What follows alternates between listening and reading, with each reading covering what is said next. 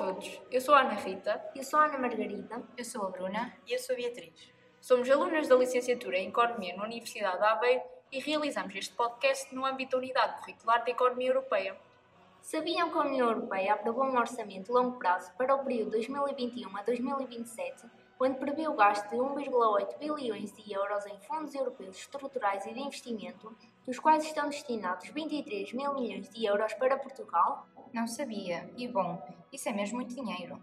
Mas afinal, o que são esses fundos e qual o seu objetivo de aplicação? Os fundos estruturais são uma forma de financiamento fornecida pela UE para apoiar as regiões mais desfavorecidas e promover a coesão económica e social. Estes visam reduzir as disparidades regionais e fortalecer a competitividade das regiões menos desenvolvidas. Mas então quais são os principais benefícios destes programas de financiamento?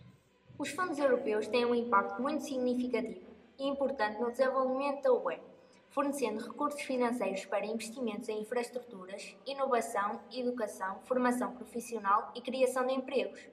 Estes benefícios permitem a estimulação da economia local, o aumento da competitividade das empresas e a melhoria da qualidade de vida das pessoas.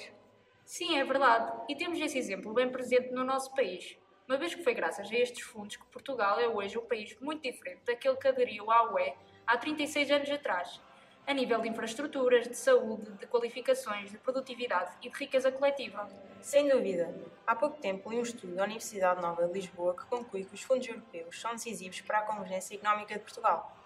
Este estudo avalia o impacto destes fundos nas diferentes regiões em Portugal e conclui que estas verbas foram importantes motores no processo de convergência económica para com a UE de 2014 a 2019, sendo que se este financiamento não tivesse existido, à exceção do Algarve, todas as regiões teriam divergido face à UE.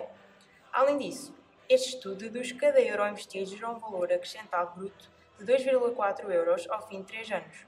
Uau! Isso são valores muito interessantes. Tenho a certeza que com os fundos europeus, a união se fortalece e a esperança se multiplica. Como é bom pertencer à UE! Este podcast foi financiado pelo Europe Direct de Viseu de Ondafões.